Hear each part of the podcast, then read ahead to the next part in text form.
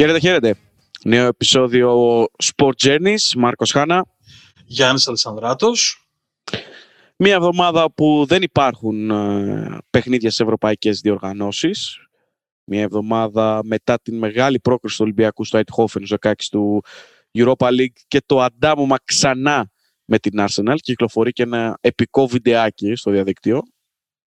Κρατήστε αυτό το Ολυμπιακό Arsenal, γιατί έρχεται κάτι την άλλη εβδομάδα το οποίο αξίζει τον κόπο να το περιμένετε. Αλλά αυτή την εβδομάδα θα ταξιδέψουμε σε νερά κυπέλλου. Θα ταξιδέψουμε πίσω στον χρόνο, σε περασμένες δεκαετίες, που κάνοντας την έρευνα νοσταλγήσαμε το, τα, το πολύ ωραίο κλίμα που, που υπήρχε τότε στο, στο ελληνικό ποδόσφαιρο. Καταθέτω ότι ο Γιάννης Αλισανδράτος είναι μεταξύ φθοράς και αυθαρσίας. Εγώ τον βλέπω στην κάμερα, χαμογελάει τώρα που με ακούει να το λέω αυτό, ε, διότι ως συνήθως τις τελευταίες εβδομάδες γράφουμε σε μεγάλες ώρες. Θα τα καταφέρουμε, θα τα καταφέρουμε. Λοιπόν, έχουμε ετοιμάσει ένα πάρα πολύ ωραίο θέμα, το οποίο ήταν ιδέα του κύριου Χάνα και του βγάζω το καπέλο, για τις ομάδες οι οποίες τάραξαν τα νερά στο κύπελο, φτάνοντας μέχρι και την κατάκτηση του τροπέου. Δεν θα συζητήσουμε για φιναλίστ, θα συζητήσουμε για ομάδες που έφτασαν στο τελικό, πήραν το τρόπαιο και δεν είναι ο Ολυμπιακός, ο Παναθηναϊκός, η ΑΕΚ και ο ΠΑΟΚ που έχουν τα περισσότερα τρόπαια και δεν αποτελούν την εξαίρεση στον κανόνα του ελληνικού ποδοσφαίρου. Η τετράδα που μόλις ανέφερε ο Γιάννης, δηλαδή οι τέσσερις μεγάλοι του, του ποδοσφαίρου μας, έχουν ε, πάνω από εξήντα τρόπαια μαζί. Ενδεικτικά να πω ότι ο Ολυμπιακός έχει είκοσι οκτώ, ο Παναθηναϊκός δεκαοκτώ, η ΑΕΚ δεκαπέντε και ο ΠΑΟΚ επτά. Εμείς θα αφήσουμε στην άκρη αυτούς τους τέσσερις λοιπόν που παραδοσιακά πάνε μακριά στο κύπελλο και το κατακτούν. Θα ψάξουμε να βρούμε εκείνες τις ομάδες που έκαναν τον μπαμ και τελικά ήπιαν ε, τον νέκταρ κατάκτησης του κυπέλλου ε, σε μια σεζόν. Νομίζω ότι μερικές μπορεί να σας έρχονται αυτόματα Στην, στην, έρχονται αυτόματα στην θύμησή σας. Υπάρχουν και μερικές που να μην σας έρχονται. Να πούμε ότι έχουμε εξαιρέσει ε, προπολεμικά τον εθνικό το χίλια εννιακόσια τριάντα τρία, διότι δεν υπήρχαν ιδιαίτερες πηγές για να ψάξουμε σε βάθος την ε, κατάκτηση εκείνου τρόπου που ήταν μόλις η δεύτερη διοργάνωση. Οπότε έχουμε εξαιρέσει ε, και ζητούμε συγγνώμη από τους ε, οπαδούς του εθνικού για αυτήν την μικρή εξαίρεση. Η πρώτη ομάδα λοιπόν που μπαίνει στο δικό μας μικροσκόπιο είναι ο Άρης τη σεζόν εξήντα εννιά εβδομήντα, ο οποίος φτάνει να κατακτήσει το τρόπαιο ε, μπροστά σε σαράντα έξι χιλιάδες εξακόσιοι ενενήντα πέντε θεατές στο Καφταντζόγλιο απέναντι στον ΠΑΟΚ. Και εσύ Καφταντζόγλιο, και εσύ, και εσύ τέκνον βρούτε. Πώς το πω. Καφταντζόγλης ήταν ο άνθρωπος. Όχι, okay, ως Καφταντζόγλιο το ξέρουμε, οπότε έτσι το είπα, σταυρώστε με, όχι άστο, να διαγραφεί, όχι, όχι, αφήστε το αυτό, πάμε παρακάτω. Λοιπόν, Άρης ΠΑΟΚ ο τελικός, ο Άρης επικρατεί ένα μηδέν. Αυτό που αξίζει να σημειωθεί εδώ είναι το εξής, ότι ο Άρης στη διάρκεια της πορείας του αποκλεί την Πάτρα με μηδέν ένα στον πρώτο γύρο και μετά πετάει εκτός τόσο τον Παναθηναϊκό στην επόμενη φάση, όσο και τον Ολυμπιακό στον ημιτελικό. Ναι, για πολλούς και για σκληροπυρηνικούς οπαδούς του Άρη, εκείνη η ομάδα που παρουσίασε στις αρχές δεκαετίας του εβδομήντα ήταν η πληρέστερη και καλύτερη. Με αρχηγό τον Νίκο Χριστίδη κάτω από τα δοκάρια, με τον Κώστα Παπαϊωάνου μπροστά, με τον Θεόδωρο Πάλα στην αμυντική του γραμμή. Να πούμε ότι αργότερα ο Πάλας κατηφόρησε και στις ομάδες της Αθήνας.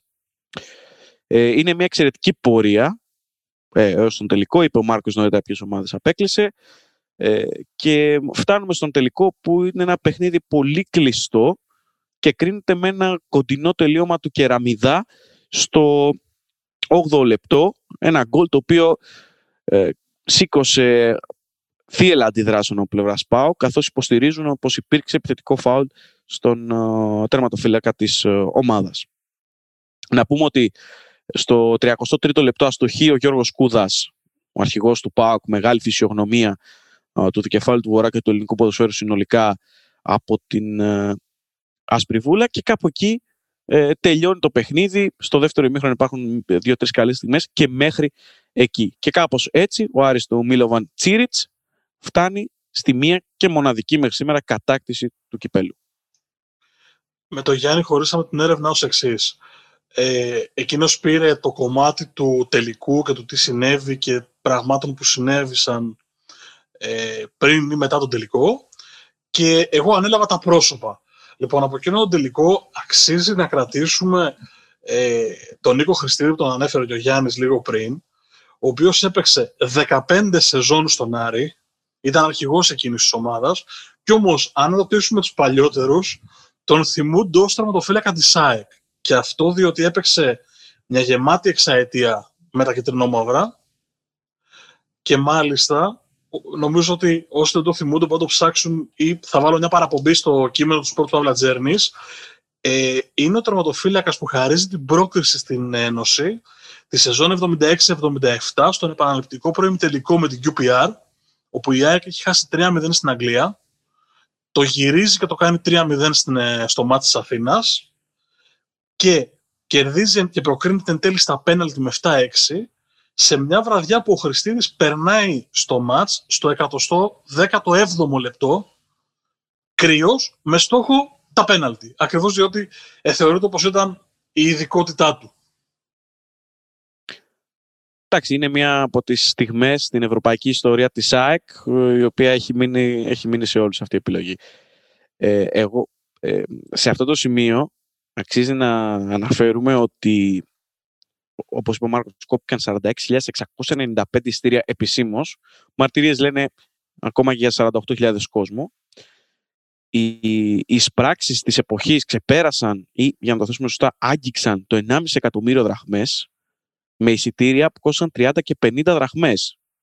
Ε, ήταν ε, αριθμοί ρεκόρ για την εποχή και για το ελληνικό ποδόσφαιρο, ενώ υπήρξε και ε, live κάλυψη από την ΙΕΝΕΔ με περιγραφή του σπουδαίου Γιάννη Διακογιάννη, ε, είκοσι φωτορεπόρτερ, τρεις ραδιοσχολιαστές, δύο ξένοι ανταποκριτές. Όλα αυτά δεν είχαν ξανασυμβεί στο παρελθόν. Δείγμα και το πόσο άλλαζε σιγά σιγά το ποδόσφαιρο, αλλά και τις... Ε, μεγάλης σημαντικότητας που είχε αυτό το γεγονός για την Θεσσαλονίκη και όχι μόνο, για ολόκληρη την Ελλάδα. Υπάρχουν τώρα κάποιες ωραίες ιστοριούλες που προέκυψαν αρκετά χρόνια αργότερα, όταν άρχισαν να δίνουν συνεντεύξεις οι πρωταγωνιστές εκείνη του τελικού. Όπως για παράδειγμα ότι το γλέντι μετά την κατάκτηση έγινε στο Κανκάν ε, του Παουκτζή, φανατικού Παουκτζή Γιαννίκου Καρυπίδη, Ε, όπου βρέθηκαν εκεί όλα τα μέλη της αποστολής του Άρη και παράγοντες ε, της ομάδας για να ξενυχτήσουν μέχρι πρωίας. Αυτά υπήρχαν από παλαιόθεν, δεν ανακαλύφθηκαν ε, τις τελευταίες δεκαετίες. Ενώ έχω κρατήσει και ακόμα μία ιστορία, την οποία ε, μνημόνευσε ο Νίκος ο Χριστίδης. Από τον τελικό απουσίασε ο Τάκης Λουκανίδης, ένας εκ των κορυφαίων ποδοσφαιριστών της ε, εποχής και συνολικά του ελληνικού ποδοσφαίρου, ο οποίος είχε τιμωρηθεί στον ημιτελικό με τον Ολυμπιακό. Είχε κρατηθεί το δελτίο του από τον διαιτητή εκείνης της αναμέτρησης, και μάλιστα επειδή θεωρήθηκε μεγάλη αδικία και ψάχνοντας κάποια βίντεο πως πραγματικά όντως ήταν άδικο να τιμωρηθεί για αυτό το οποίο επέκρινε ο διαιτητής, είχε κάνει κίνηση ο Άρης προς τον τότε γενικό γραμματέα αθλητισμού, τον Κωνσταντίνο Ασλανίδη, χίλια εννιακόσια εβδομήντα. Μπορείτε να φανταστείτε ε, ποιο ήταν, και αν υπήρχε κράτος δικαίου εκείνες τις εποχές στην Ελλάδα.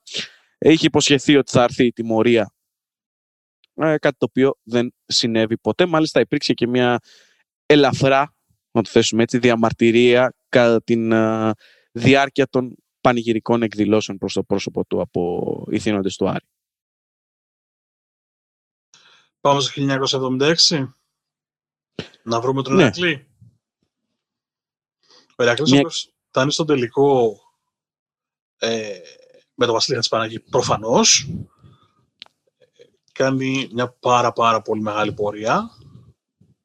Αποκλεί τη Βέρεια με δύο δύο και έξι εφτά στα πέναλτι, το οποίο ήταν οριακά να γλιτώσει έναν αποκλεισμό στον πρώτο γύρο.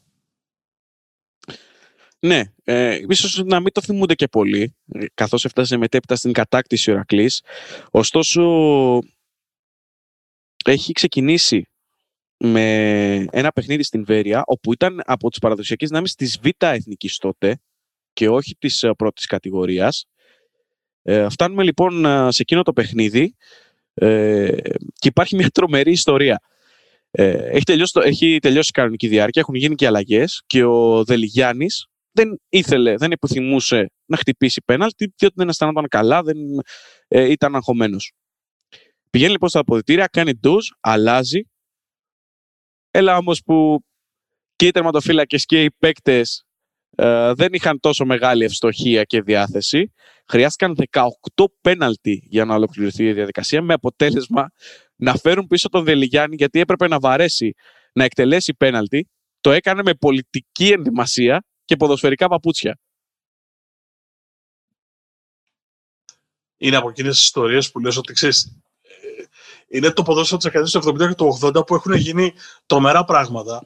Ε, εδώ στην πραγματικότητα όλη η ιστορία είναι αυτό ακριβώς. Το πόσα πέναλτι χρειάστηκε να εκτελεστούν για να φτάσουμε εκεί. Και βέβαια ότι είναι ένα μυθικό μάτς το οποίο λήγει τέσσερα τέσσερα. Έλαβε χώρα στη Νέα Φιλαδέλφια σε εννέα Ιουνίου του εβδομήντα έξι. Ηρακλής Ολυμπιακός. Ε, νομίζω ότι ακόμα και σήμερα μνημονεύεται το συγκεκριμένο παιχνίδι ως ένα από τα πλέον αμφίροπα, πλέον θεαματικά. Δεν ξέρω, ψάξτε να βρείτε όποια, όποιο επίθετο θέλετε. Αλλά είναι από εκείνα τα παιχνίδια που σίγουρα έμειναν στην ιστορία και σίγουρα ε, μεγάλωσαν και φούντωσαν αυτό τον, το μύθο γύρω από το θεσμό του κυπέλλου. Νομίζω ότι από το, από το εβδομήντα έξι φτάνουμε στο δύο χιλιάδες εννέα, σε εκείνο τον αλυσμόνι το τελικό Ολυμπιακός ΑΕΚ, όπου είχε τα πέναλτι, είχε δύο δύο κανονική διάρκεια, τέσσερα τέσσερα παράταση, ένα συγκλονιστικός, ο πιο ωραίος και αμφίροπος και ιδιαίτερος τελικός του εικοστού πρώτου αιώνα, νομίζω. Σωστά, με τον Νικοπολίδη να τελειώνει το μάτς με ένα πέναλτι δικό του στην ουσία, αφού είχαν εκτελέσει όλα από δύο. Ναι, ναι, έτσι είναι. Ε, να πούμε τώρα για την ιστορία του Χατζηπαναγής. Στο εικοστό έβδομο λεπτό ανοίγει το σκορ για τον Ηρακλή, ε, ο οποίος μάλιστα με τον ο, Γιάννη Γκέσιο, ο οποίος ήταν και ο πρώτος σκόρερ στον θεσμό εκείνη τη σεζόν για τον Ηρακλή, ε, έχασε αρκετές ευκαιρίες για να αποκτήσει περαιτέρω προβάδισμα. Κάπου εκεί ο Δαρίβας, προπονητής του Ολυμπιακού, κάνει αλλαγές, βάζει τον Τάκη τον Συνετόπουλο ε, και όλα αλλάζουν. Στο εξήντα ένα ο Ολυμπιακός εμφανίζεται με τον Σιόκο. Στο εβδομήντα δύο ο Ηρακλής ανακτά το προβάδισμα με τον μετέπειτα παίκτη του Ολυμπιακού, τον Βαγγέλη Κουσουλάκη. Ε, ανατρέξτε στους ε, τριάντα θεούς του ελληνικού ποδοσφαίρου του Θάνου Σαρή και θα βρείτε ενδιαφέρουσες ιστορίες για τον Κουσουλάκη. Ε, ο Μίλτον Βιέρα ισοφαρίζει σε δύο δύο με, στο ογδόντα δύο, με πάρα πολύ ωραίο συνδυασμό του Γιάννη Κυράστα και του Μάικ Γαλάκου. Λοιπόν, στην παράταση έχουμε Χατζηπαναγή και Γκέσιο να κάνουν το τέσσερα δύο. Όλοι πιστεύουν ότι έχει τελειώσει το μάτς εκεί, ότι ο Ολυμπιακός δεν μπορεί να επιστρέψει. Κι όμως, στο εκατόν δεκαπέντε ο Καραβίτης μειώνει στο τέσσερα τρία και ο Λάκης Γκλέζος με κοντινή προβολή στο εκατόν δεκαοκτώ κάνει το τέσσερα τέσσερα. Βέβαια, να πούμε ότι πριν γίνει αυτό, έχει προηγηθεί φάουλ στον τερματοφύλακα του του Ηρακλή, τον Γρηγόρη Φαναρά. Και μετά στα πέναλτι έχουμε την μάχη ανάμεσα σε Φαναρά α, και τον ο Παναγιώτη Κελεσίδη, ο, που βρίσκει νικητή τον Φαναρά με δύο επεμβάσεις και τον Ηρακλή κυπελούχο με έξι πέντε στα πέναλτι. Προπονητής του Ηρακλή εκείνη την ε, περίοδο ήταν ο Λες Άνων, ο οποίος την επόμενη χρονιά πήγε στον Ολυμπιακό. Ε, Ένας προπονητής ο οποίος, για να καταλάβετε περίπου γιατί μέγεθος μιλάμε, είναι, ο, είναι ένας άνθρωπος ο οποίος είχε αγωνιστεί στη Λίβερπουλ και την Μπέρνλι ως παίκτης τη δεκαετία του σαράντα και του πενήντα. Ε, ήρθε στον Ηρακλή, στον ΠΑΟΚ, στον Ολυμπιακό. Γενικώς ε, με πολύ, πολύ, πολύ πετυχημένο έργο ε, στο ελληνικό ποδόσφαιρο. Πολλοί λένε ότι άλλαξε σε μεγάλο βαθμό και τα ήθη του ποδοσφαίρου μας εκείνη τη δεκαετία που βρέθηκε στους ελληνικούς πάγκους. Εντάξει, είναι ένα πρόσωπο το οποίο ανήκει με χρυσά γράμματα στο βιβλίο της ιστορίας του ελληνικού ποδοσφαίρου. Δημιούργησε καταρχάς το μεγάλο ΠΑΟΚ, ο οποίος με τον Γκιούλα Λόραντ στη συνέχεια κατέκτησε το πρωτάθλημα το εβδομήντα πέντε εβδομήντα έξι, κάποια τρόπια ακόμα μεταγενέστερα. Ήταν αυτός ο δημιουργός. Έφτιαξε τον Ηρακλή που πήρε το κύπελο. Ε, στη συνέχεια κατηφόρησε ε, για το λογαριασμό του Ολυμπιακού, του Εθνικού. Ήταν στην Παναχαϊκή, στο Εγάλεο. Πέρασε πάρα πολλές ομάδες ε, στην συνέχεια και προς το τέλος της καριέρας του. Κατέκτησε τρόπια. Ε, ήταν ένας άνθρωπος ο οποίος αγωνίστηκε στη Λίβερπουλ. Ε, προπο, ε, ήταν προπονητής στην Everton, στο τεχνικό επιτελείο της Arsenal για πολλά χρόνια.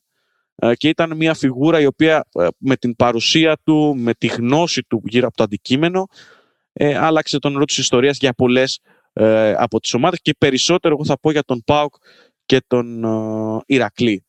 Ε, για όσους ε, ενδιαφέρεις να πούμε ότι ο Λες Άνων ε, ήρθε στην Ελλάδα με αρκετά περίεργο τρόπο, καθώς η σύνδεση έγινε με έναν ανταποκριτή της ΕΡΤ στο Λονδίνο, το Λάμπη τον Τζιριγωτάκη, ο οποίος ήταν επί χρόνια εκεί ε, και έδωσε το όνομα του Λες Άνων στον Γιώργο Παντελάκη, ο οποίος ήταν ε, Έλληνας δημοσιογράφος, και κάπως έτσι λοιπόν ξεκίνησε α, αυτός ο διάβλος επικοινωνίας για να φτάσει ο, τον Ιανουάριο του χίλια εννιακόσια εβδομήντα ένα ε, και μετά την λύση συνεργασίας του Λες Άνων με την Blackpool ε, σε επαφή με ανθρώπους του ΠΑΟΚ και να γίνει αυτός ο γάμος ο οποίος έμελε να αλλάξει και την ιστορία του ΠΑΟΚ αλλά και ένα, ο Σάνο να βάλει ένα λιθαράκι στην, στο να πάει ένα βήμα μπροστά συνολικά το ελληνικό ποδόσφαιρο.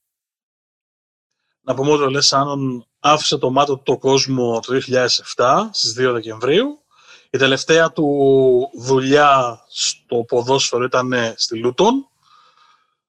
Και νομίζω ότι μπορούμε να κλείσουμε το κεφάλαιο Ηρακλής προς το παρόν και να ανοίξουμε το κεφάλαιο Πανιώνιος, το οποίο θα μας απασχολήσει κάμποσο μέχρι το τέλος αυτού του podcast. Ε, έξι Ιουνίου του χίλια εννιακόσια εβδομήντα εννέα, στάδιο Καραϊσκάκη, ο ιστορικός μετά από είκοσι επτά χρόνια καταφέρνει να φτάσει σε ένα τελικό κυπέλου Ελλάδος και να τον κατακτήσει αυτή τη φορά. Είναι η κορονίδα των προσπαθειών εκείνης της δεκαετίας για τον Πανιώνιο, η οποία ξεκίνησε με την μεγάλη προσπάθεια του Τζο Μάλετ το χίλια εννιακόσια εβδομήντα και ολοκληρώθηκε με τον Πάνο Μάρκοβιτς, ομογενή, ομο, ομογενή προπονητή, ο οποίος προ, ήταν και ο coach της μεγάλης επιτυχίας του Πανιωνίου, ο οποίος ε, τα επόμενα χρόνια σημείωσε μια πτώση για να ξανανεύει ε, τις, ε, τα τέλη της δεκαετίας του ογδόντα, αρχές ενενήντα και για να φτάσει αργότερα θα δούμε και σε άλλες επιτυχίες. Ο Πανιώνιος ο οποίος έχει μια ε, πορεία με γεμάτη ανατροπές. Υπάρχει πολύ μεγάλο ενδιαφέρον ε, στο να δείτε την, ε, τα παιχνίδια του, καθώς ξεκινάει με τον Ολυμπιακό Λουτρακίου. Ε, χάνει μηδέν ένα, κερδίζει τελικά τρία ένα το μάτς με ανατροπή. Πολύ δύσκολη πρόκριση κόντρα στον Εδεσσαϊκό με τρία δύο. Πολύ δύσκολη πρόκριση από του Αλμουπού Αριδέας με ένα μηδέν. Ακούστε ομάδες που ήταν κρατεές στην επαρχία τότε. Και φτάνει στον προημιτελικό, όπου βρίσκει τον Άρη. Ητάται με πέντε δύο, δεκατέσσερις Μαρτίου του εβδομήντα εννέα. Κάπου εκεί αρχίζει να ξεθοριάζει το όνειρο για μια διάκριση στους κεανέρυθρους, οι οποίοι δεν το βάζουν κάτω. Προηγούνται τρία μηδέν στον επαναληπτικό, πέντε ένα συνολικά και προκρίνονται στον ημιτελικό, εκεί που τους περιμένει ο Ολυμπιακός, άρα χρειάζεται ακόμα μια υπέρβαση. Ε, κερδίζουν δύο ένα στο, στο πρώτο παιχνίδι, βρίσκονται δύο ένα πίσω στο σκορ στο ημίχρονο του ημιτελικού ε, στο Φάληρο και εν τέλει ηττώνται με τρία δύο, αλλά το εκτός έδρας γκολ τους στέλνει στον τελικό, εκεί που θα βρουν την ΑΕΚ. Με χαμένο πέναλτι του Καραβίτη στις καθυστερήσεις στον επαναληπτικό με τον Ολυμπιακό για να χάσει την πρόκριση. Πολύ σημαντικό. Ε, και πάμε στον τελικό. Εκεί όπου είναι ένας, α, ένα περίεργο παιχνίδι. Έχετε τρία ένα Η πρωταθλήτρια ΑΕΚ, δεύτερος, δεύτερος συνεχόμενος τίτλος, μπαίνει πάρα πολύ δυνατά και προηγείται με το καλημέρα χάρη σε κεφαλιά του Τάσου του Κωνσταντίνου, του Κύπριου χαφ, στο τρίτο λεπτό. Και κάπου εκεί σβήνει το πρώτο ημίχρονο. Έχει κάποιες καλές στιγμές, αλλά τίποτα περισσότερο. Και ξεκινάει το δεύτερο. Εκεί όπου ο Πανιώνιος ε, ήταν ε, ασταμάτητος. Αναστόπουλος στο πενήντα ένα, Λίμας στο εξήντα επτά, Παθιακάκης στο ογδόντα τέσσερα, τρία ένα, πρώτος τίτλος του ιστορικού ε, σε επαγγελματικό επίπεδο, πανηγύρια και φωτιά, πραγματική φωτιά στη Νέα Σμύρνη. Από όλη εκείνη την πορεία κράτησα δύο ονόματα. Εκείνο του, του Νόνι Λίμα προφανώς, ο οποίος ομολογώ ότι δεν το είχα στο μυαλό μου, ήξερα και για την πορεία του στον Πανιώνιο και φυσικά ότι έχει υπάρξει ε, στο προπονητικό staff των κυανέριθρων ε, κοντά είκοσι χρόνια, να μην πω περισσότερα. Αυτό που δεν θυμόμουν είναι ότι έχει κάνει ε, διακόσιες ενενήντα τρεις συμμετοχές στον Πανιώνιο, άρα είναι πέμπτος στην ιστορία της κατηγορίας, της αλφαεθνικής. Πέτυχε γκολ στον τελικό εκείνης της σεζόν, το οποίο ήταν το μοναδικό του σε δεκαοκτώ αναμετρήσεις κόντρα στην ΑΕΚ. Βρήκε μάτς, θα μπορούσε να πει κάποιος. Μάλιστα, εγώ θα πω ότι ευνοήθηκε. Ευνοήθηκε από την ε, τραγική έξοδο του Στεριούδα σε εκείνη τη φάση. Σκέψου, για να το ολοκληρώσουμε, ότι σε πενήντα έξι αγώνες ε, με τις ομάδες του πρώην ΠΟΚ, δηλαδή τον Ολυμπιακό, την ΑΕΚ και τον Παναθηναϊκό, έχει πετύχει δύο γκολ. Αυτό στο τελικό με την ΑΕΚ και άλλη μία φορά εικοστή όγδοη Μαΐου του εβδομήντα οκτώ, ένα τέρμα σε ένα Ολυμπιακός Πανιώνιος. Δηλαδή σκέψου ότι έπαιξε πενήντα έξι φορές με τους μεγάλους, πέτυχε δύο γκολ, αλλά το ένα ήταν, τι να λέμε. Ο Πανιώνιος είχε εξαιρετική ομάδα, εξαιρετική φουρνιά παικτών, έστω και αν δεν ήταν όλοι διαφημισμένοι, και ο Κάκαρης ήταν πολύ σταθερός τερματοφύλακας, Ζαχαρόπουλος, Γραβάνης, Χαλκίδης, ο Εμβολιάδης, πολύ σημαντικό πρόσωπο στην ιστορία του Πανιωνίου, μια ζωή Πανιώνιος εγώ θα πω, ο Σαϊπάς, ο Λίμα, ο Μαυρίκης, ο Αναστόπουλος, ο Παθιακάκης και ο Βαλίδης, άλλοι περισσότερο αναγνωρίσιμοι, άλλοι λιγότερο όμως, ε, και οι έντεκα συνέθεσαν μια σπουδαία ομάδα για εκείνα τα χρόνια για τον Πανιώνιο. Γιάννης Παθιακάκης τον αναφέραμε δύο φορές, σκόρερ σε εκείνο το τελικό. Γεννήθηκε τον Ιούνιο του χίλια εννιακόσια πενήντα τρία. Ε, τον χάσαμε δυστυχώς οκτώ Φεβρουαρίου του δύο χιλιάδες δύο. Ε, γεμάτη σεζόν, διακόσιες τριάντα συμμετοχές στην ε, αλφαεθνική με σαράντα τέσσερα γκολ. Το εβδομήντα εννιά ήταν η καλή του σεζόν με δώδεκα τέρματα. Ε, υπάρχουν φωτογραφίες από εκείνη τη σεζόν και από εκείνες τη σεζόν αφάνα Φελαϊνή. Εγώ αυτό έχω να προσθέσω για έναν άνθρωπο ο οποίος έχει συνδέσει, είχε συνδέσει μάλλον, αφού δεν βρίσκεται εν ζωή, ε, το όνομά του με το ποδόσφαιρό μας από τη σεζόν εβδομήντα εβδομήντα ένα μέχρι και το δύο χιλιάδες ένα. Είτε ως προπονητής, είτε ως παίκτης. Είναι τριάντα χρόνια πορείας στο, στο ελληνικό ποδόσφαιρο. Έφυγε νωρίς δυστυχώς. Νομίζω ότι είχε να δώσει πολλά περισσότερα. Ε, από διάφορα πόστα, ως προπονητής και ίσως και με κάποιο άλλο ρόλο στις ομάδες, ένα ποδοσφαιρικό μυαλό, και δυστυχώς τον χάσαμε νωρίς. Τον χάσαμε νωρίς. Ε, να προσθέσουμε για να κλείσουμε το κεφάλαιο προσωρινά του Πανιωνίου ότι ήταν ο πρώτος τίτλος για τον ιστορικό ογδόντα εννέα χρόνια μετά την ίδρυσή του και πενήντα επτά μετά τον ο, ξεριζωμό του. Και κάπως έτσι νομίζω ότι μπορούμε να περάσουμε στην επόμενη χρονιά, το χίλια εννιακόσια ογδόντα, εκεί όπου θα βρούμε μια ομάδα πραγματικό outsider, διότι αν υποθέσουμε ότι ο Άρης είναι μια σταθερή δύναμη της αλφαεθνικής, ο Ηρακλής το ίδιο, με τα πάνω και τα κάτω του δηλαδή, ο Πανιώνιος εξίσου, ακόμα και αν τώρα δεν βρίσκεται στη Super League, αλλά η ιστορία της Καστοριάς είναι το κάτι άλλο. Ναι, νομίζω ότι είναι, μιλάμε για την μεγαλύτερη έκπληξη που είδαμε σε, στο, στους τελικούς του κυπέλου, τόσο για την uh, πορεία της, όσο και για το ποδόσφαιρο το οποίο έπαιξε σε εκείνον τον uh, τελικό στις εικοστή πέμπτη Μαΐου του χίλια εννιακόσια ογδόντα στη Νέα Φιλαδέλφια. ο ένας και μοναδικός τίτλος στην ιστορία της Καστοριάς, αφήνοντας εκτός κάποιους τίτλους που έχει πάρει στα τοπικά ΕΠΣ Μακεδονίας ή Β' Εθνικής. Ε, να πούμε ότι ήταν μια τεράστια επιτυχία για την ομάδα του Σάββου Παντελιάδη, η οποία έχει στην σύνθεσή της τον Νίκο Σαργκάνη, τον ο, Παράσχο, ο οποίος είναι πλέον ρέκορντμαν συμμετοχών και ως παίκτης και ως προπονητής στην ε, κορυφαία κατηγορία του ελληνικού ποδοσφαίρου, ε, απέναντι σε μια ομάδα που είχε και αυτή πολλές ε, πριμαντώνες. Μιλάμε για τον Ηρακλή, τον Βασίλη Χατζηπαναγής, στις αρχές της δεκαετίας του, του ογδόντα. Θες να δούμε λίγο την, την πορεία της μέχρι και το τελικό? Ναι, ξεκινάει δύσκολα. Δηλαδή, χρειάστηκε στον πρώτο γύρο να πετάξει εκτός τον εθνικό ε, με μηδέν ένα στην παράταση. Στην πορεία υπέταξε δύο μηδέν την Καβάλα για να προκριθεί και να βρει τον Ολυμπιακό Λουτρακίου, τον οποίο και κέρδισε με ένα πέντε. Στην πορεία απέκτησε τη Λάρισα με ένα μηδέν, για να φτάσουμε, μάλλον τη Λάρισα σε διπλό παιχνίδι, ένα μηδέν και ένα ένα, για να φτάσει στον ημιτελικό που βρήκε το μακεδονικό Νεάπολης, το οποίο είναι ωραίο quest να ψάξουμε να βρούμε πού βρίσκεται αυτή η ομάδα τώρα, την οποία απέκλεισε με δύο μηδέν εντός και ένα δύο εκτός έδρας, για να φτάσουμε στον τελικό, όπως είπες και εσύ, της Νέας Φιλαδέλφειας, εκεί όπου επιβλήθηκε του Ηρακλή με πέντε δύο, σε ένα μάτς που στο ημίχρονο ήταν ένα ένα.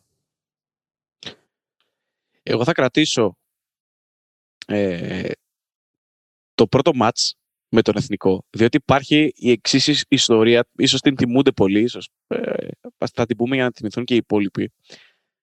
Λοιπόν, τελειώνει το μάτς, το γκολ το έχει βάλει ο Μπεργελές στο εκατόν δεκατέσσερα, στο Καραϊσκάκη. Τελειώνουν τα ντούζι παίκτες, τις δηλώσεις, και εμφανίζεται ξαφνικά ο αείμνηστος τότε πρόεδρος του εθνικού, ο οποίος είχε πέντε δοκάρια στο μάτς για να πάρει την πρόκριση, ήταν καλύτερος στην Καστοριά. Πάει στα αποδυτήρια και αρχίζει και τρίβεται στον τερματοφύλακα του Καστοριάς, όπου βασικός είχε ξεκινήσει ο Ερμίδης. Λοιπόν, και όταν απορριμμένος ο Ερμίδης ρωτάει τον πρόεδρο του εθνικού τι συνέβη, λέει την εξής ατάκα: προσπαθώ να, κολλήσω, να κολλήσω λίγη τύχη. Είναι μία από τις καλτ σκηνές του ελληνικού ποδοσφαίρου εκείνης της εποχής. Ομολογώ ότι προσπαθούσα να καταλάβω πού θα φτάσει αυτό. Είχα το άγχος μου. Εντάξει, το προσπέρασες. Πολύ καλά πήγε αυτό. Και μπορούμε να προχωρήσουμε. Λοιπόν, εκείνη τη σεζόν και στην πορεία προς τον τελικό, να πούμε ότι η Καστοριά έχει σημειώσει απίθανα ρεκόρ εισιτηρίων, τα οποία παραμένουν μέχρι σήμερα, θέλω ε, να σου πω. Με... Είναι ενδεικτικό ότι στον εντός έδρας πρώην τελικό με τη Λάρισα κόπηκαν τρεις χιλιάδες εξακόσια ογδόντα τρία εισιτήρια, εισπράχτηκαν σχεδόν οκτακόσιες χιλιάδες δραχμές, νούμερα ρεκόρ για την εποχή. επτά χιλιάδες πεντακόσιοι οπαδοί στη ρεβάνς με τον μακεδονικό στην Ευκαρπία, μία από τις επίσης κρατές δυνάμεις της εποχής στην περιφέρεια, η οποία πλέον αγωνίζεται στα τοπικά, με μυθικές και αστρονομικές εισπράξεις που ξεπερνούσαν τον εκατομμύριο ευρώ δραχμές για τη δεκαετία του ογδόντα. Ε, συγκλονιστικά πράγματα, και φτάνουμε στον τελικό με το πέντε δύο, το οποίο διαμορφώθηκε στο δεύτερο ημίχρονο σε μια ε, λέλαπα, με τη χαρακτήριζα, της ε, Καστοριάς, και αυτά τα στιγμιότυπα υπάρχουν φυσικά, μάλιστα μπορείτε να βρείτε ε, και σε βελτιωμένες εκδόσεις ε, πια, καθώς η τεχνολογία έχει προχωρήσει στο YouTube. Ένα-ένα το ημίχρονο, όπως είπε ο Μάρκος νωρίτερα. Παπαβασιλείου στο σαράντα εννέα το δύο ένα, Τσιρόνης στο εξήντα εννέα το τρία ένα, ο Τσιρόνης πρόσθεσε και άλλα δύο γκολ στο ογδόντα επτά και στις καθυστερήσεις για το πέντε δύο. Ε, στο ενδιάμεσο είχε μειώσει ο Βούλγαρης, ε, είχε μειώσει ο Μαυροδουλάκης με κεφαλιά, έπειτα από φάουλ του Βούλγαρη, όμως αυτό αποδείχ, δεν αποδείχθηκε αρκετό για να κοπάσει καταιγίδα Καστοριά, ε, η οποία έφτασε στην κατάκτηση του τροπαίου. Πολλοί θυμούνται η Καστοριά του Σαργκάνη, η Καστοριά ε, του Παράσχου, όμως εγώ θέλω να πω ότι ο Σαργκάνης στο κύπελο είχε την μικρότερη συνεισφορά από όλους στην πορεία αυτή. Και κάπως έτσι μου καίει το πρόσωπο που είχα αποφασίσει να κάνω εγώ, διότι όπως καταλαβαίνετε, βλέποντας το ρόστερ της Καστοριάς, η σκέψη μου ήταν εντάξει, ο Σαργκάνης, δηλαδή ποιος άλλος θα μπορούσε να είναι. Ο Σαργκάνης, ο οποίος, θα το πω, δεν, δεν με κόβεις, ό,τι και να κάνεις δεν πρόκειται να σταματήσω, Απλά θα πάρω την μπάσα, δε. Ξεκάθαρο. Ο Σαργκάνης, ο οποίος ο αστικός μύθος λέει ότι ήταν επιθετικός στον Ηλυσιακό και στην πορεία μετατέθηκε όσο πιο πίσω γινόταν, δηλαδή στο τέρμα του για να γίνει τερματοφύλακας. Αυτό που δεν ήξερα και το καταθέτω δεν έχει σχέση με την Καστοριά, έχει σχέση όμως με τον ίδιο τον Σαργκάνη, ε, ότι εκτέλεσε πέναλτι. Αν σου πω το ήξερα, το θυμόμουν, δεν το θυμόμουν. Έχει πετύχει έξι γκολ στην καριέρα του, τέσσερα με τον Ολυμπιακό, δύο με τον Παναθηναϊκό. Το καταπληκτικό της υπόθεσης όμως είναι ότι και τα έξι τα πέτυχε το χίλια εννιακόσια ογδόντα πέντε. Έβαλε το πρώτο του ε, είκοσι επτά πρώτο το ογδόντα πέντε και το έκτο και τελευταίο στις δεκαπέντε Δεκάτου του ογδόντα πέντε. Το επίσης τρομερό της υπόθεσης ότι δίνεται ότι έχει πετύχει πέντε γκολ με πέναλτι και ένα με σούτ. Όπως καταλαβαίνεις, βλέποντας ένα με σούτ, πρέπει να βρω ποιο είναι αυτό το ένα με σούτ. Το ένα με σούτ λοιπόν είναι στις τρεις Φεβρουαρίου του ογδόντα πέντε, σε ένα μάτς Παναχαϊκή Ολυμπιακός. Οι ερυθρόλευκοι κερδίζουν πέναλτι. Ο Σαργκάνης στείνει την μπάλα στα δέκα μέτρα. Εκτελεί. Ο τερματοφύλακας αποκρούει. Και στην επαναφορά ο Σαργκάνης σκοράρει το μοναδικό του γκολ σε ροή παιχνιδιού. Παίρνεις δέκα στην έρευνα, αλλά προέρευνας μείνεις μεταξυταστέως, έτσι. Εννοείται ότι εκτέλουσε πέναλτι ο Σαργκάνης, το έχει πει πολλές φορές. Έκανε σε κάθε προπόνησή του μετά το τέλος αυτής έξτρα προπόνησης στις εκτελέσεις. Ως αρχηγός του Ολυμπιακού ε, έκανε αυτά τα πράγματα. Μάλιστα και εκείνη τη σεζόν έχει χαρακτηριστεί ότι έκανε πλέον τα πάντα. Γιατί ως γνωστόν, πέρα από τις ε, ηγετικές του ικανότητες, ήταν αρχηγός, ήταν πολύ καλός τερματοφύλακας, ήταν πολύ μπροστά από την εποχή του. Έπαιζε στόπερ επί της ουσίας, έπαιζε παγκότερμα, λίμπερο, πείτε το όπως θέλετε. Ε, και γι' αυτό έχει χαρακτηριστεί, ειδικά για εκείνη τη σεζόν στον Ολυμπιακό, ότι έκανε, έκανε τα πάντα. Ε, δεν ήθελα, προφανώς δεν ήθελα να τον αδικήσω. Ε, ήταν περισσότερο πειρακτικό προς τον Μάρκο το ότι είχε μικρότερη συνεισφορά, αλλά όντως δεν είχε παίξει τόσα πολλά παιχνίδια στο, στο κύπελο, συγκριτικά με το πρωτάθλημα που ήταν αναντικατάστατος.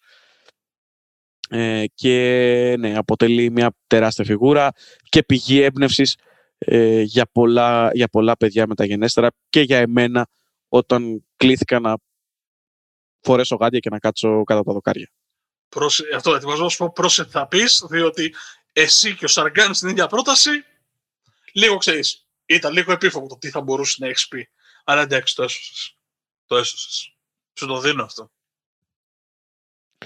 Ε, για να κλείσουμε το κομμάτι της Καστοριάς, θέλω να σου πω ότι μετά την κατάκτηση οι αθεόφοβοι μαζί με το Πούλμαν και τους οπαδούς που είχαν φτάσει ε, εδώ που έγινε ο τελικός στην Αθήνα πήγαν στην Ομόνοια και πανηγύρισαν και πολλοί κόσμος που δεν υποστήριζε την Καστοριά ακολούθησε αυτή την πορεία. Είναι μυθικές οι εικόνες. Είναι αυτό που λέμε ωραίοι τύποι. Πάρα πάρα πολύ ωραίοι τύποι. Ε, να πούμε επίσης ακόμα ότι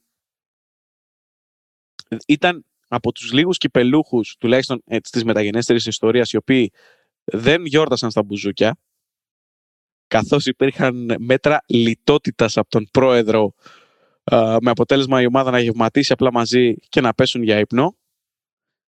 Και την επόμενη μέρα, επτά η ώρα το πρωί, πήραν την άγουσα για την ε, Καστοριά, έφτασαν στο Άργος Ορεστικού με την πτήση οκτώ εικοσιτρία, εκεί όπου έγινε πραγματικά αποθέωση και πανηγύρι, καθώς περίμενε πάρα πάρα πολλοί κόσμος. Τους σήκωσε στα χέρια, τους αποθέωσε και είναι στιγμές τις οποίες δεν έζησε ποτέ ξανά α, η Καστοριά. Πριν περάσουμε στην επόμενη ομάδα, εγώ απλά καταγράφω ότι ο Αλισανδράτος είχε και το νούμερο της πτήσης, εντάξει. Δηλαδή, λίγο κάπου, δηλαδή έχουμε το δέοντα σεβασμό. Είχε στο νούμερο της πτήση, ρε αθεόφοβε. Εντάξει, είπαμε, ή θα κάνουμε έρευνα ή θα κάνουμε. Πόπο τον έχει φοβηθεί το μάτι μου. Πάμε να δούμε τη Μεγάλη Λάρισα. Πάμε να δούμε την uh, Μεγάλη Λάρισα, η οποία στις είκοσι δύο Ιουνίου του χίλια εννιακόσια ογδόντα πέντε στο Ολυμπιακό Στάδιο γράφει την δική της ιστορία στον θεσμό και στο ελληνικό ποδόσφαιρο. Μετρούσα τα γκολ της και λέω δεν μπορεί, κάνω λάθος. Οκ, okay, έδωσε αρκετά παιχνίδια, δηλαδή έδωσε έντεκα παιχνίδια στο, στο κύπελο. Αλλά παιδιά έβαλε σαράντα δύο γκολ. τρία κόμμα οκτώ ανά παιχνίδι.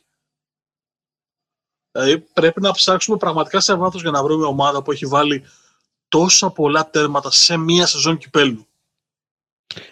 Ε, υπάρχει εξήγηση, καθώς υπήρχαν ε, αρκετοί γύροι, ε, μάλιστα εκείνη τη σεζόν, μάλιστα, μάλλον όχι εκείνη τη σεζόν, εκείνη τη δεκαετία γενικότερα υπήρχε και ο συμπληρωματικός γύρος που γινόταν, όχι για όλες τις ομάδες, ε, για να προκύψει ζυγός αριθμός.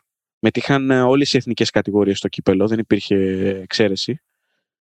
Ε, και είχε, ας πούμε, τον Πανεγιάλη, τον οποίο το συνέδριψε οκτώ μηδέν, υπήρχε μεγάλη διαφορά. Έφτασε στον δεύτερο γύρο, στο τρίτο της μάτς στη διοργάνωση, για να παίξει με τη Νεάπολη Πειραιά, η οποία ήταν γάμα εθνική. Ε, οπότε η διαφορά δυναμικής ήταν αρκετά μεγάλη. Ναι, ρε παιδί μου, αλλά αυτά είναι και η μη τελικό με το Λαβαδιακό, που ό,τι και να είναι έχει φτάσει μη τελικό. Και κερδίζει μηδέν δύο στη Λιβαδιά, πέντε μηδέν στη Λάρισα. Ε, και παίζει τον Μπάουκ στον τελικό και του βάζει τέσσερα. Δεν μπορείς δηλαδή. Το, το να ακούω τον προβληματισμό σου και την, την ένστασή σου, αλλά ακόμα και έτσι η ημιτελικού και τελικού έβαλε έντεκα τεμάχια. Ε, πρέπει να το δώσουμε, δεν γίνεται. Όχι, δεν αναιρώ την εξαιρετική ποιότητα που είχε σαν ομάδα. Μιλάμε για ομάδα που είχε το Μιτσιμπόνα, είχε το Γκαλίτσιο, το Βαλαόρα, το Γκέμτσικ. Ε, εξαιρετική, εξαιρετική ομάδα η οποία κέρδισε τον πρωταθλητή ΠΑΟΚ στον τελικό. Παίζουμε ότι δεν είχε μεγάλη συμμετοχή ο Κμιέτσικ και ο Μιτσιμπόνας τώρα στη Λάρισα. Να το κλείσουμε εδώ το podcast. Όχι, όχι, όχι. Εντάξει, συνέχισε. Με αδικίες, αλλά θα συνεχίσω. Ε, τέσσερα ένα ο τελικός, κοντά στον πρωταθλητή ΠΑΟΚ, ο οποίος κατά πολλούς ήταν α, μεθυσμένος από την α, χαρά της κατάκτησης. Υπήρχαν και κάποια εσωτερικά προβλήματα στον Οδικέφαλο, ο οποίος υποτάχθηκε στην ανωτερότητα της Λάρισας σε εκείνο το μάτς, η οποία ε, ευνοήθηκε από την αποβολή του Βασιλάκου στο δέκατο ένατο λεπτό, ο οποίος χτύπησε τον ε, Άνταμτσικ ε, εκτός φάσης. Ε, προηγήθηκε στο τριάντα εννέα με τον Ζιόγα. Ο Κμιέτσικ στο σαράντα επτά σημειώνει το δύο μηδέν, το τελευταίο του γκολ με την φανέλα της Λάρισας, καθώς μετά το τέλος της σεζόν, μετά από εκείνο το παιχνίδι δηλαδή, πήρε μεταγραφή για τους kickers της Στουτγκάρδης, για την Zweite Liga. Ο ΠΑΟΚ μειώνει με τον Σκαρτάδο στο πενήντα πέντε και ε, στην συνέχεια ξαναπαίρνει μπροστά η μηχανή της Λάρισας με Ζιόγα και Βαλαόρα σε δύο λεπτά, στο εβδομήντα τρία και στο εβδομήντα πέντε, να διαμορφώνουν το τελικό αποτέλεσμα, το οποίο θα μπορούσε κάλλιστα να είχε ακόμα περισσότερα γκολ αν ήταν πιο εύστοχη η Λάρισα. Κοιτώντας μια ματιά στα ονόματα κίνησης της εντεκάδας, ε, όσο και να ήθελα να ξέρεις να το παρακάμψω, δεν γίνεται να μην πάω στο Μιτσιμπόνα. Γι' αυτό σε ρώτησα για να δω τι, τι είχε στο μυαλό σου. Ένας άνθρωπος που δυστυχώς έφυγε από τη ζωή το Σεπτέμβριο του χίλια εννιακόσια ενενήντα επτά, σε πολύ μικρή ηλικία, ήταν τριάντα πέντε ετών. Ε, γεννήθηκε στη Τζαριτσάνη της Λάρισσας, γέννημα θρέμα δηλαδή της περιοχής. Έπαιξε οκτώ χρόνια στη Λάρισα, διακόσιες δέκα συμμετοχές, είκοσι τρία γκολ. Έπαιξε στον ΠΑΟΚ, στον Ολυμπιακό, για να γυρίσει μετά να παίξει ξανά στη Λάρισα και να κλείσει την καριέρα του στον Τύρναβο. Ε, πέρα ότι ήταν ε, εξαιρετικός παίχτης και καταπληκτικός χαφ, οι παλιότεροι έχουν ακόμα να το λένε για τον τρόπο που έπαιζε, εγώ θα κρατήσω μια στιγμή του και θα την ενσωματώσω και στο κείμενο του Sport Journey για να τη βρείτε στο YouTube και να τη δείτε. Είναι Πρωτομαγιά το ογδόντα οκτώ, είναι τρία χρόνια μετά. Η ΑΕΛ χρειάζεται μια ισοπαλία ή μια νίκη κόντρα στον Ηρακλή για να κατακτήσει το πρωτάθλημα. Το μάτς έχει στραβώσει εξ αρχής, είναι στο μηδέν μηδέν, δεν πάει, δεν πάει. Γενικώς φαίνεται ότι το άγχος της Λάρισας την έχει καταβάλει. Και ο Μιτσιμπόνας σφραγίζει τη μεγαλύτερη έκπληξη στην ιστορία του ελληνικού ποδοσφαίρου με ένα βον πλανέ, το οποίο χαρίζει νίκη και πρωτάθλημα στην ΑΕΛ, το οποίο πραγματικά θα ανατρέξτε να το δείτε. Είναι πολύ δύσκολο, πολύ όμορφο και πρέπει να συλλογιστούμε και τη σημαντικότητα του τέρματος. Και κλείνω την παρένθεση για τον Μιτσιμπόνα και μιας και ανέφερες για τον Κμιέτσικ, να σου πω ότι όντως, όπως είπες, έφυγε και τους kickers μετά το τελείωμα εκείνης της ε, σεζόν. Αυτό που μου έκανε τρομερή εντύπωση είναι ότι είναι πρώτος σκόρερ στην ιστορία της Βίσλα Κρακοβίας, ακόμα και σήμερα. Έχει αγωνιστεί στους Ολυμπιακούς του εβδομήντα δύο με την Πολωνία, που κατέκτησε το χρυσό μετάλλιο. Ήταν μέλος της εθνικής ομάδας του εβδομήντα τέσσερα στο Μουντιάλ. όπου η Πολωνία βγήκε τρίτη και ήταν και μέλος της ομάδας που πήρε το ασημένιο του Ολυμπιακού στο εβδομήντα έξι στο Μόντρεαλ. Προσπαθώ να πω δηλαδή ότι ε, ακόμα και αν δεν μας λέει πλέον τριάντα πέντε χρόνια μετά κάτι ιδιαίτερο το όνομα Κνιέτσικ, το ογδόντα πέντε αυτός ο άνθρωπος ήρθε να παίξει στην ΑΕΛ έχοντας παραστάσεις από Μουντιάλ, Ολυμπιακούς αγώνες και το υψηλότερο των επίπεδων τέλος πάντων. Εντάξει, είχε τρομερή ομάδα η Λάρισα. Εγώ θέλω να σου πω, να σου θέσω δύο ερωτήσεις. Ποια μεγάλη ομάδα αγωνίζεται στην Τσαριτσάνη, πλέον στα τοπικά βέβαια? Πάυση, όπως καταλαβαίνεις, η οποία δεν κόβεται κιόλας έτσι όπως το κάναμε. Ξέρω, κάτσε, μου έρχεται ένα Οδυσσέας, Αχιλλέας, μου έρχονται τέτοια ηρωικά ονόματα, αλλά δεν θα το πάω παρακάτω. Τεράστιος οικονόμος Τσαριτσάνης. Εξαιρετικό. Επικά ονόματα είπα, εγώ οικονόμος. Ό,τι να είναι. Okay. Λοιπόν, και μία δεύτερη. Τι κερδίζω, δεν μου λες? Θα σου πω off-air. Πάσω. Λοιπόν, ε, ποιος ήταν ο δεσμός του Αυστριακού Βάλτερ Σκότσικ, προπονητή του ΠΑΟΚ, με τη Λάρισα? Εντάξει, δεν θα χαραμίσω χρόνο. Ήξερες τον αριθμό της πτήσης της Καστοριάς. Τίποτα, ήταν τρίτα ξαδέρφια από μπάνα. Σιγά. Λοιπόν, όχι, ήταν την προηγούμενη σεζόν προπονητής της Λάρισας που είχε φτάσει στον τελικό και είχε τυχθεί από τον Παναθηναϊκό. Εντάξει, μου αρέσει που με ρώτησες τι σχέση ο προπονητής με, το, με τον ΠΑΟΚ και εγώ είπα τρίτα ξαδέρφια. Έχει πάει πολύ καλά αυτό το podcast. Δικό μας είναι ότι θέλουμε να κάνουμε, κύριε. Έχει πάει. Συνεχίζουμε. χίλια εννιακόσια ογδόντα επτά. Θα μας πεις ποιος πήρε το κύπελλο? Βεβαίως. Από την ΑΕΛ, την Καστοριά, τον Ηρακλή και τον Άρη, δηλαδή από τη Βόρεια Ελλάδα, κατεβαίνουμε όσο πιο κάτω γίνεται και φτάνουμε στον Όφη. είκοσι μία Ιουνίου χίλια εννιακόσια ογδόντα επτά, Ολυμπιακό στάδιο και έχουμε το παιχνίδι του Όφη με τον Ηρακλή. Ε, πρώτος τελικός της ιστορίας του Όφη. Μετά από επτά χρόνια επιστρέφει ο Ηρακλής, ο οποίος στην πορεία του προς τον τελικό του Ολυμπιακού Σταδίου έχει αποκλείσει τον Παναθηναϊκό στον ημιτελικό σε διπλά παιχνίδια ε, και γενικότερα έχει κάνει μεγάλες εμφανίσεις. Όμως απ' την άλλη έχουμε και μια ε, σπουδαία ομάδα για, τον, για τους κριτικούς, με τον Ευγένιο Γκέραρτ, φυσικά τον άνθρωπο που έχει σημαδέψει την ιστορία του Όφη στον πάγκο.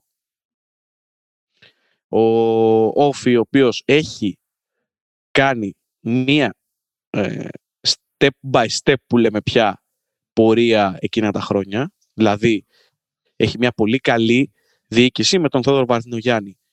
Έχει φέρει τον Ολλανδό, ο οποίος το απέκτησε αυτό το ψευδόνυμο στη, στην πορεία. Ε, μιλάμε για τον Ευγένιο Γκέραρτ. Ε, και έχει μαζέψει, θα μπορούσα να τη χαρακτηρίσω ε, την αφρόκρεμα ε, του ελληνικού ποδοσφαίρου, ή τουλάχιστον ένα μεγάλο κομμάτι αυτής, με παίκτες ε, όπως ήταν ο Βασιλείου, ο Μιχαλίτσιος, ο Περσίας, ο Χαραλαμπίδης, ο Σαμαράς, ο Νιόπλιας, ε, ο Μύρωνας Σηφάκης, ο οποίος έπαιξε πολλά χρόνια στον Όφη, ε, ο Κουλής, μια, μια πάρα πολύ καλή ομάδα. Πάρα πολύ καλή ομάδα. Ενδεικτικό τον όσο λες, και ήταν και αυτό που έχω κρατήσει από, όλο αυτό το, από όλη αυτή τη σεζόν, είναι ότι από την εντεκάδα του Όφη στον τελικό, οι οκτώ έγιναν προπονητές. Δηλαδή τους είπες όλους, ο Βασιλείου, ο Μιχαλίτσιος, ο Περσίας, ο Νιόμπλιας, ακόμα και ο Ίσης είναι ε, πάρα πάρα πολλά χρόνια στο τεχνικό team του Όφη. Δηλαδή, τι θέλω να πω, ότι ήταν μια ομάδα η οποία είχε πολύ ταλέντο, αλλά κατά πως φαίνεται είχε και ποδοσφαιρικό μυαλό, με δεδομένο ότι οι βασικοί της παίκτες στην πορεία έφτασαν σε σημείο να μεταλαμπαδεύουν τις δικές τους γνώσεις και εμπειρίες σε νεότερους παίκτες. Τα είπες όλα. Ένα-ένα το μάτς στην κανονική διάρκεια και στην παράταση. Δεν ήταν από τους τελικούς όπου το θέαμα ήταν πολύ μεγάλο. Φτάσαμε, φτάσαμε όμως στα πέναλτι. τρία ένα. Ο Όφη με μεγάλο ήρωα τον Μύρωνα Σηφάκη, ανοίγω μια μικρή παρένθεση, πατέρας του Μιχάλη Σηφάκη, μετέπειτα γκολκίπερ του Ολυμπιακού της Εθνικής Ελλάδος, ε, ο οποίος έχει ε, πραγματοποιήσει δύο αποκρούσεις και δίνει επί της ουσίας τον τίτλο στον Όφη, σε μια σεζόν όπου δεν ήταν βασικός ο Σηφάκης, ήταν αναπληρωματικός, ε, και μάλιστα δεν ήταν αναπληρωματικός, ήταν τρίτος. Μπροστά του ήταν ο Μιτσέας και ο Χωσάδας.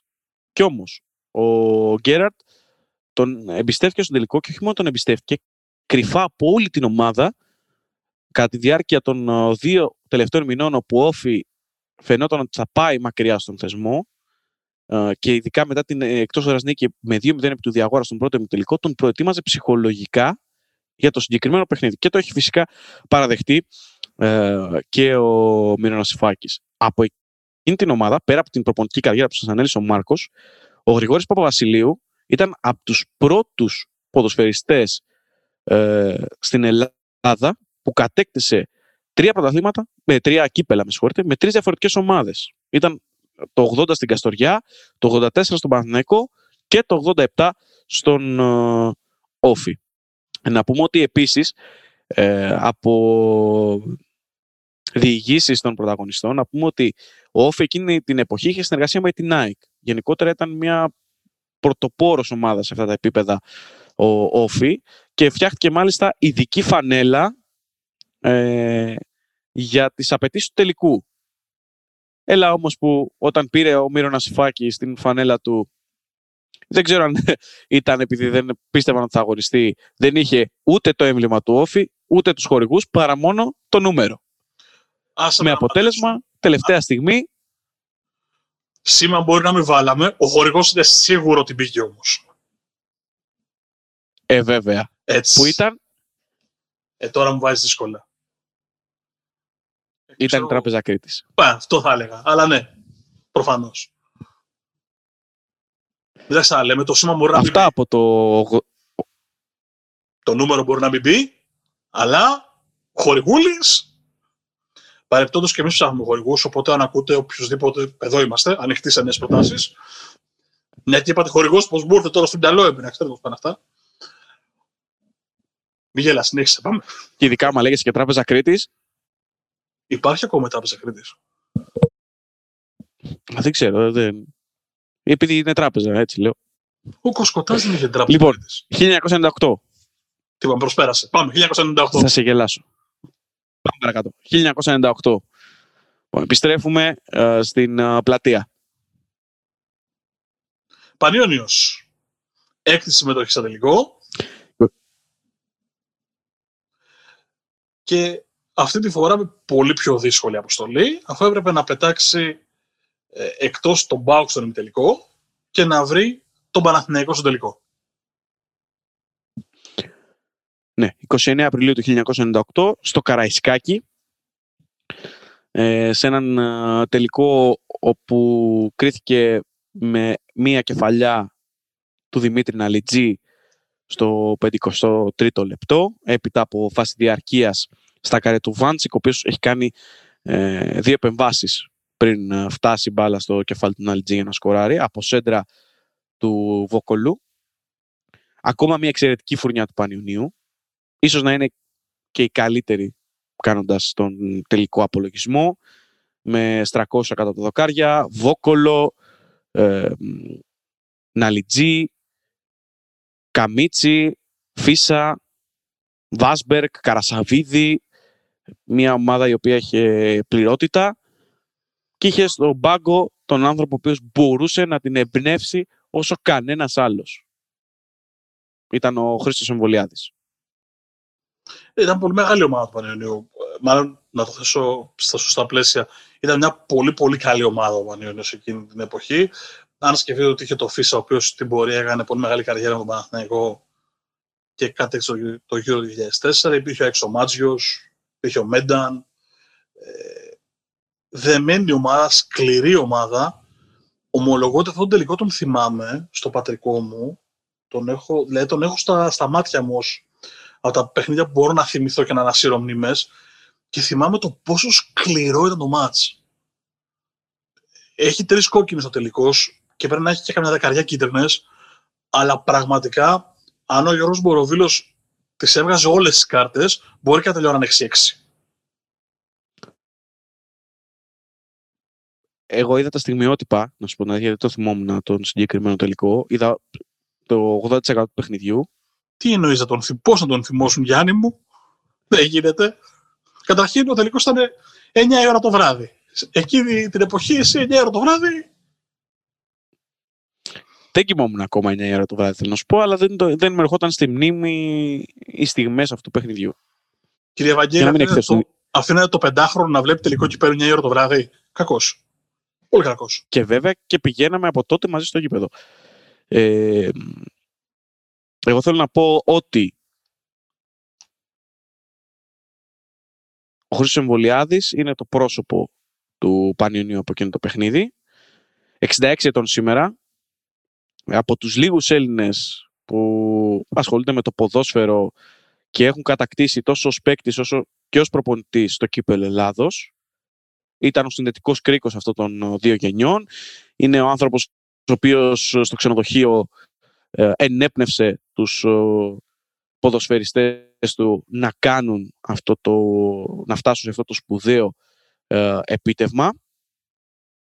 Ε, Νομίζω ότι αξίζει να αναφέρουμε κάποια πράγματα για την καριέρα του, καθώς ε, την ξόδεψε, και δεν το λέω αρνητικά, το ξόδεψε στον Πανιώνιο από το εβδομήντα τρία έως το ογδόντα επτά, όταν πήρε μεταγραφή από τον ε, ΠΑΟ Διοικητηρίου, ομάδα της Θεσσαλονίκης. Ε, στη συνέχεια αγωνίστηκε λίγο στα τοπικά με τον Φίνικα Καλιθέας, μέχρι και το χίλια εννιακόσια ογδόντα εννέα που κρέμασε τα άποτσια του, ως ποδοσφαιριστής, ως προπονητής, με συγχωρείτε, σε τρεις διαφορετικές χρονικές στιγμές. Πέρασε από την τεχνική ηγεσία του Πανιωνίου, πάντα ως υπηρεσιακός. Ήταν μέλος του team κοντά στην ομάδα, ποτέ όμως με χρέη πρώτου προπονητή εξ αρχής σε μία σεζόν. Ε, και φυσικά και οι τρεις έχουν μείνει στην ιστορία. Η πρώτη, διότι στο ντεμπούτο του δεκαοκτώ Φεβρουαρίου του χίλια εννιακόσια ενενήντα έξι ε, ο Πανιώνιος ηττάται από τον Παναθηναϊκό με τρία ένα, αλλά γίνεται θέμα ε, και υπάρχουν καρατομήσεις στην Ελληνική διαιτησία για αυτό το πράγμα, για αυτό το παιχνίδι. Η δεύτερη επιστροφή του είναι στις δεκαπέντε Νοεμβρίου του χίλια εννιακόσια ενενήντα επτά, μετά την παρέτηση του Γιάννη Κυράστα, όπου κερδίζει τον Όφι με τρία μηδέν και καταγράφηκε την πρώτη του νίκη παράλληλα ως προπονητής των Κιανέριθρων. Και στο τρίτο του πέρασμα, το χίλια εννιακόσια ενενήντα οκτώ, οδηγεί τον Πανιώνιο στην κατάκτηση του κυπέλλου Ελλάδος, όπως είπαμε νωρίτερα, στις είκοσι εννέα ε, Απριλίου. Μάλλον στην συνέχεια εκείνης της σεζόν, με συγχωρείτε. Και η τρίτη και τελευταία παρουσία στον πάγκο της ομάδας είναι στις δώδεκα Απριλίου του δύο χιλιάδες, αντί του Μάκη Κατσαβάκη, όπου και πάλι με, τον, με την μαγική καθοδήγησή του, με αυτή τη δυνατότητα που είχε να εμπνέει τους ποδοσφαιριστές του, έφτασε μία ανάσα από την ευρωπαϊκή έξοδο Πανιώνιος, ο οποίος την έχασε στα μπαράζ κόντρα σε Άρη και Ηρακλή.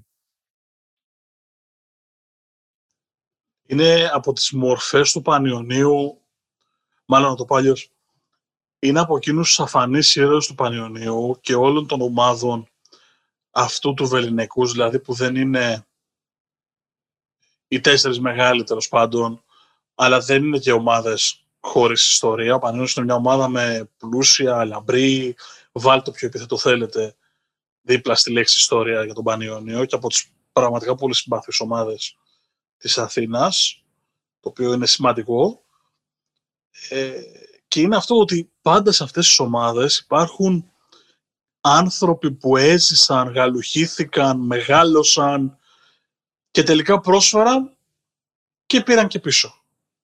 Είναι ωραίες και διδακτικές αυτές οι ιστορίες αυτών των ανθρώπων και είναι πολύ σημαντικό να τους φωτίζουμε.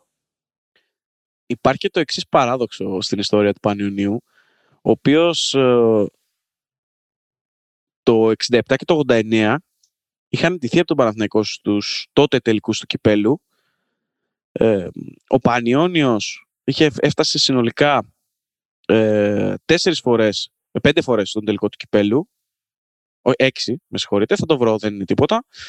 Ε, κατέκτησε δύο τροπέα και τα δύο στους τελικούς που έγιναν στο Καραϊσκάκη.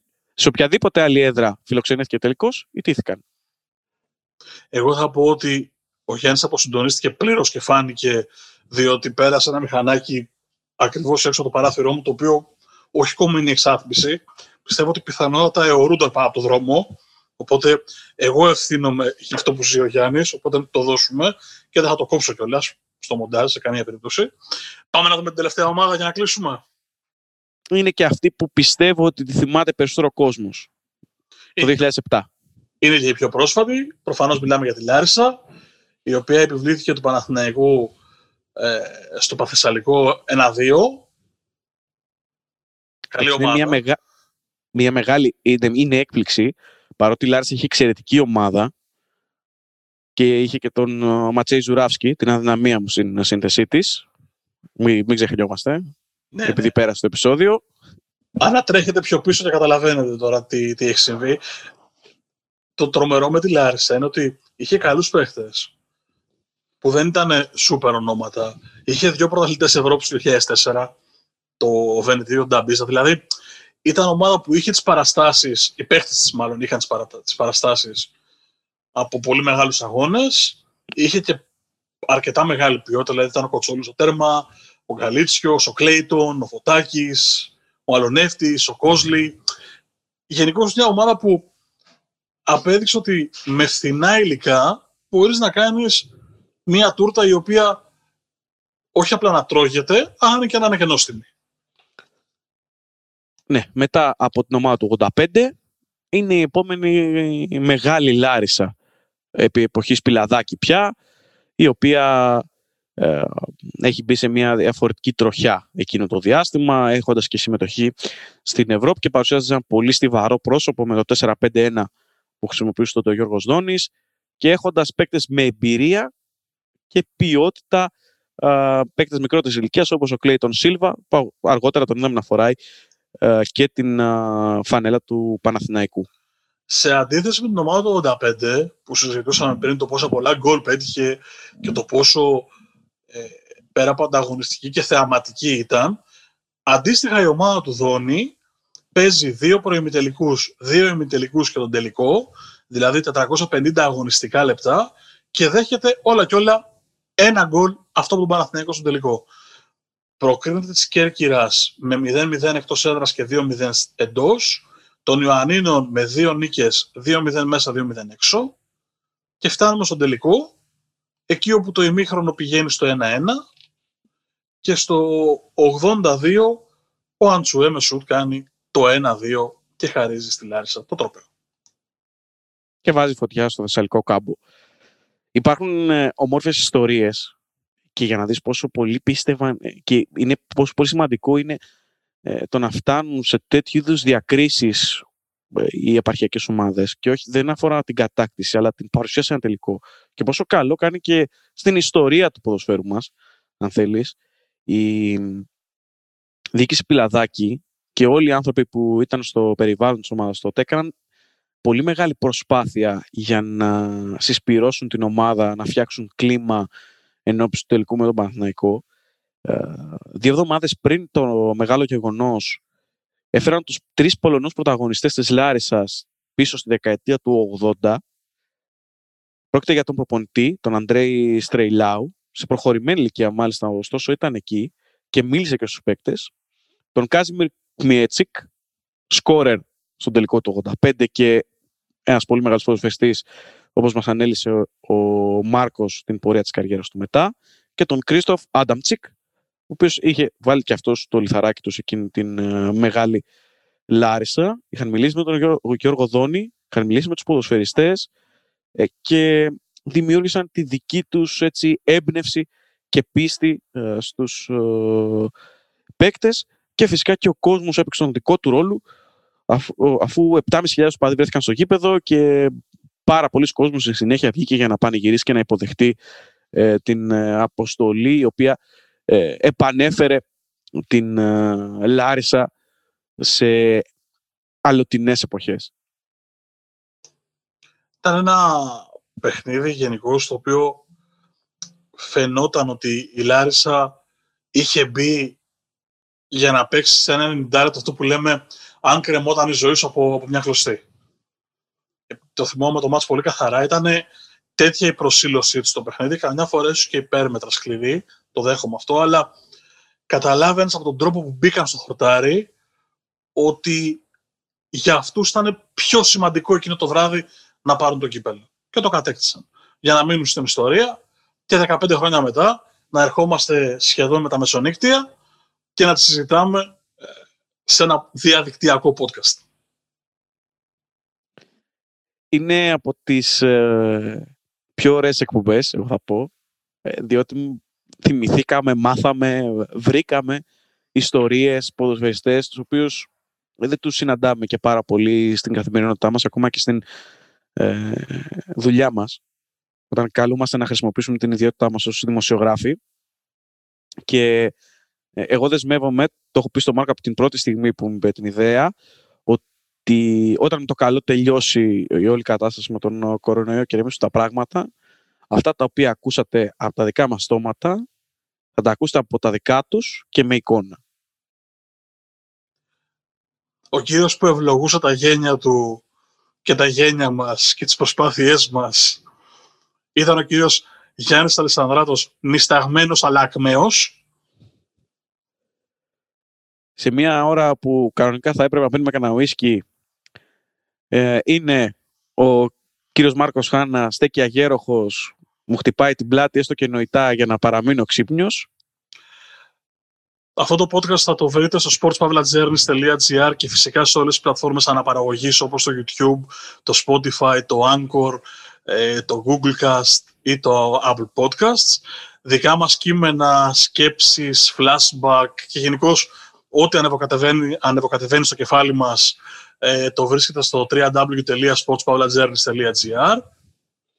Φυσικά στα μέσα κοινωνικής δικτύωσης σε Facebook, Instagram και Twitter μπορείτε να βρείτε τα κείμενά μας, τα επεισόδια και πραγματάκια τα οποία μπορεί να ανεβαίνουν με τη στιγμή, σκέψεις, κάποιες φωτογραφίες, κάποια γκολ, ανάλογα πώς μας έρθει. Ελπίζω να το απολαύσετε και εσείς όπως και εμείς. Μέχρι την επόμενη εβδομάδα να είστε καλά. Γεια σας.